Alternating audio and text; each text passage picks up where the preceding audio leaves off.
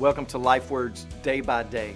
As we draw closer to Christmas, let's think for just a minute about the full impact of the gospel.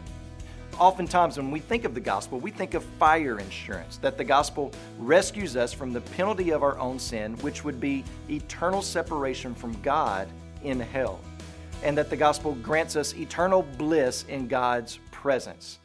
Well, the gospel definitely does that very thing. That reality is an absolute truth. In fact, so confident of that fact is the Apostle Paul that he says that we are seated with Christ in heavenly places. That when a person is in Christ, they are in Christ in heaven right now.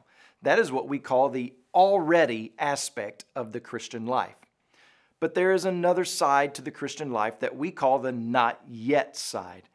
The kingdom of God has been introduced by Jesus and continually in the church, but it has not yet come in fullness permanently.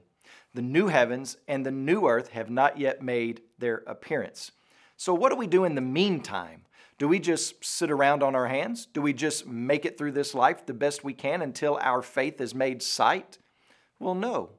The gospel message is not just about the hereafter, but it affects the here and now in a believer's life.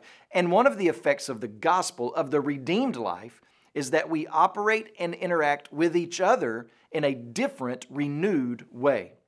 This is why we sometimes in our church go over the gospel with the children in our church in this way that God made the world good, sin made the world groan, Jesus breaks the power of sin, and God is making all things new if you are a believer, then you are in that phase of the good news making you new. And you're being made new for the sake of other people. Your newness and the effects of your newness is to make impact on others as you live out your new life. So we are reminded that the gospel of Jesus Christ not only affects my life, but it affects the lives of others around me, as it should. Coming to Jesus is a personal decision, but it's not a private decision. It's a personal decision to be lived out in the public arena of the local church and the watching world. We are a redeemed community who operate in an alternative way than how the world operates. And as we learn more and more about how this good news really does transform us, then we are to trust its truth and word, folding it into our lives.